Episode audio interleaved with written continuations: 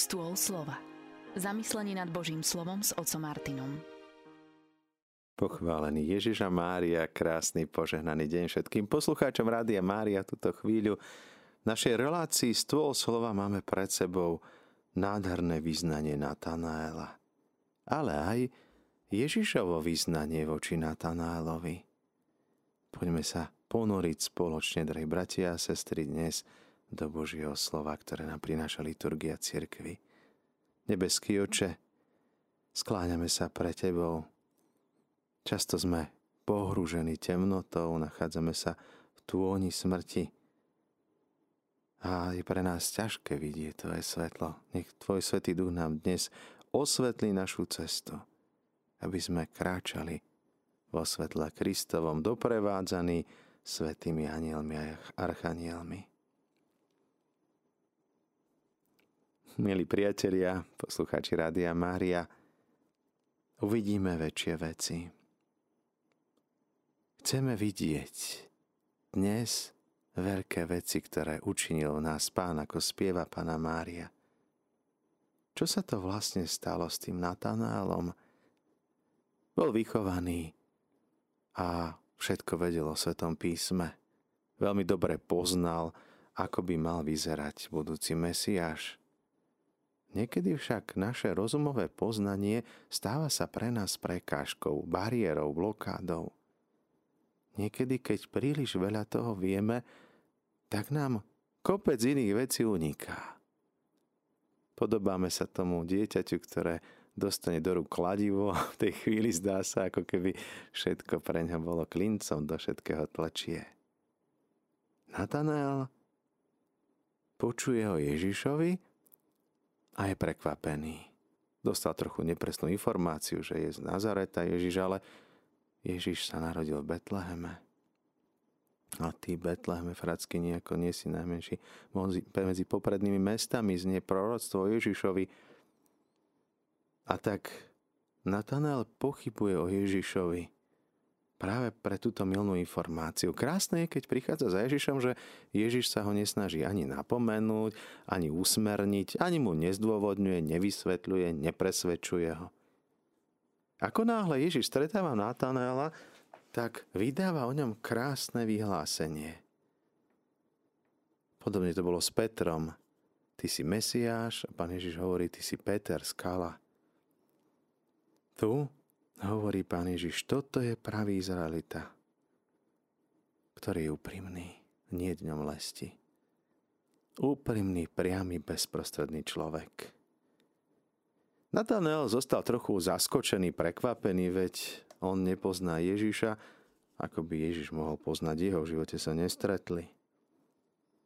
A tak sa Natanel zvedavo pýta, odkiaľ ma ty poznáš? Ježiš mu odpovedá, Videl som ťa prv, ako ťa Filip zavolal. Bol si pod figovníkom. Figovník nachádzame hneď na prvých stránkach Svetého písma, keď si po prvom hriechu Adam s Evou urobili zástierky, aby sa zakryli figovými listami. Je to tak trošku na posmech, pretože figovník nemá veľké listy. A tak ťažko mohol asi Adam zakryť svoju nahotu, svoju nedokonalosť zakrýva, potom uteká pred Bohom, skrýva sa.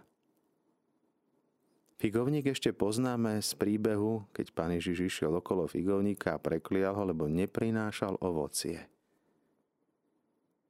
Naše poznanie, náš intelekt môže niekedy zatúoniť Krista a môže spôsobiť to, že nemáme ovocie. Ovocie Ducha Svetého, pretože sme v tme nedostatok svetla, vlahy prináša nám potom taký suchý život, neplotný, sterilný. Snažíme sa, vyzerá to krásne, listy sa zelenajú, ale ovocie lásky Ducha Svetého chýba. Na prvý pohľad je všetko tak, ako má byť. Učeníci sami sú prekvapení, prečo Ježiš stiažuje sa na figovník. Veď ani nebol čas fík proroctvo, ktoré nám ukazuje, že máme prinášať ovocie neustále. Nielen vtedy, keď sa nám to hodí, nielen vtedy, keď ho prinášajú ostatní. Ježiš mu hovorí, videl som ťa. My sme mali katechézy, môžete si ich nájsť o Ježišovom pohľade na nás. Ježiš s láskou pozerá sa na Natanaela. Vyzdvihne ho. Ako nám je zaťažko vyzdvihnúť niekoho, kto o nás za chrbtom zle hovoril. A v tej chvíli, keď mu hovorí, videl som ťa pod figovníkom, ako by mu povedal, videl som ťa, keď si bol ešte v tvojni smrti, keď si bol ponorený do hriechu. Videl som ťa hriešného. My máme niekedy takú predstavu o tom, že Boh nás bude milovať alebo miluje nás tedy, keď sme dobrí. A keď sme zlí, tak sa na nás hnevá a nemá nás rád. To sme my ľudia, to robíme takto my. Ale Ježiš nás miloval prv, ešte keď sme boli hriešni.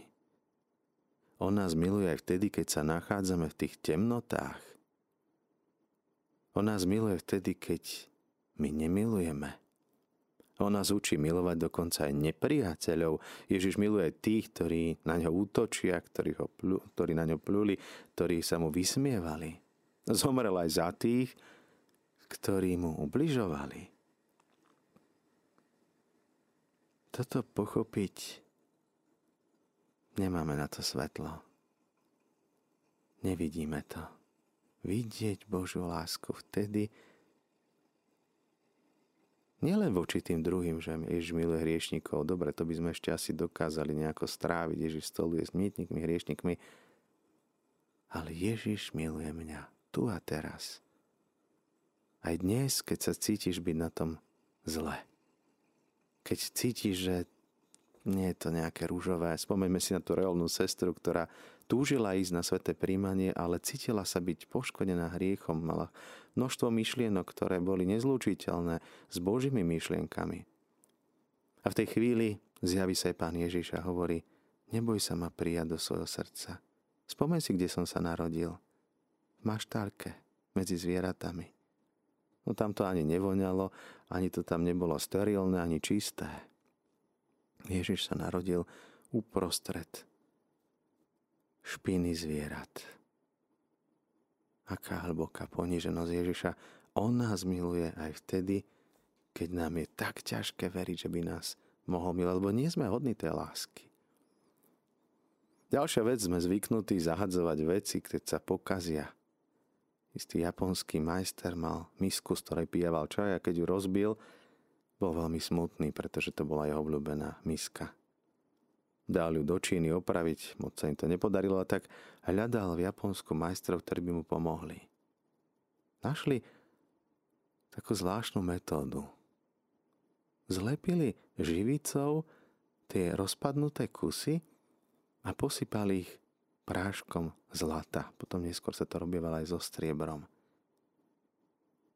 Zlato spojilo tie rozpadnuté časti a tak zrazu vzniklo niečo krajšie, drahšie, zácnejšie. Možno sa dnes cítiš taký rozsypaný, rozsypaná, rozbitá. Nič sa nedarí, všetko padá z rúk. Ak sa vložíme do Ježišových rúk, on tá dokopy tie rozdelené časti nášho srdca, a pospája ich zlatom svojej lásky a zrazu získajú ešte väčšiu hodnotu, kvalitu, krásu, ale aj užitočnosť. Jazvy sú dôkazom, že sme žili, dôkazom, že sme prežili. Jazvy zakrývame tými figovými listami, ale pred Ježišom môžeme ich odhaliť. Tá miska postupne používaním sa obrusovala, čistila, Stávala sa hladšou, jemnejšou a tie hrany sa úplne vyrovnali. Všetko to chce iba čas a trpezlivosť. Ježiš vidí naše jazvy a napriek tomu nás miluje. Ježiš vidí z našu rozbitosť, náš smútok, naše pochybnosti o ňom, nedôveru v Neho. A napriek tomu nám chce ukázať dnes ešte väčšie veci, Majme teda oči srdca otvorené, majme uši otvorené, aby sme počuli a videli, čo dnes pre nás pripravil Pán. Milí priatelia, máme na telefónnej linke poslucháčku pani Magdalénu Ščace. Nech sa páči, podelte sa s nami. Pochválený buď Pán Ježiš Kristus. amen. Ja vám chcem povedať, že počúvam srdcom každú jednu katechézu a čím ďalej, tým viac sa to moje srdce otvára. Tak, že Duch Svetý vo mne koná, koná zázraky. Napríklad presne dnes, nepôjdem do minulosti, ale dnes napríklad ráno pri Svetej Omši som si povedala, Ježiško, teba príjmem, ty si vo mne, konaj vo mne, urob to, čo ty, aby sa mi zmenilo v manželstve, prístup manžela je veľmi dobrý, ale v tom modlení nejako nie, nie sa moc nedohodneme. A prstalo sa mi to, že po raňajkách urobila som raňajky a po raňajkách som mu povedala, vieš čo, ja potrebujem modlitbu.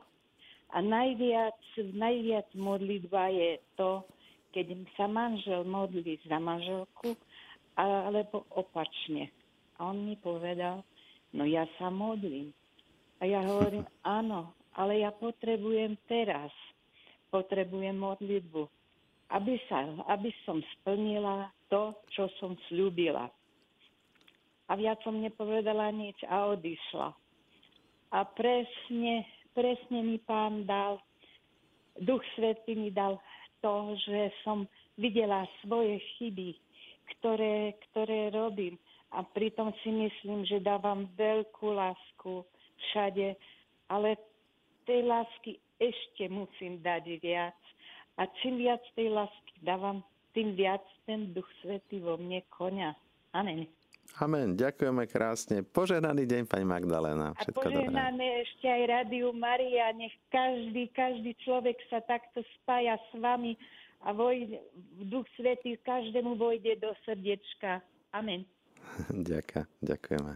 Pánom Bohom. S Pánom Bohom. Pane Ježišu, ako často sa nachádzame aj my, takí rozbití, zničení, dolámaní. Nachádzame sa v tôni smrti, hriechu pod figovníkom. Ako radšej by sme boli pod Tvojim krížom, ktorý nám dáva svetlo, ktorý prežaruje tie naše temnoty, ktorý pospája dokopy, pozliepa tie naše rozpadnuté časti, života, manželstva, pracovných vzťahov. Ty z nás robíš veľké dielo, dielo lásky. Ty nám prinášaš nielen spásu, ale aj seba. Túžiš po zjednotení s nami. Nech Tvoj Svetý Duch pospája v nás, čo sa rozsypalo, aby sme videli Tvoju lásku k nám Nielen preto, že sme krásni, ale preto, že sme tvoji. Zostávajte naďalej s nami s Rádiom Mária, s rádiom, ktoré sa s vami modlí.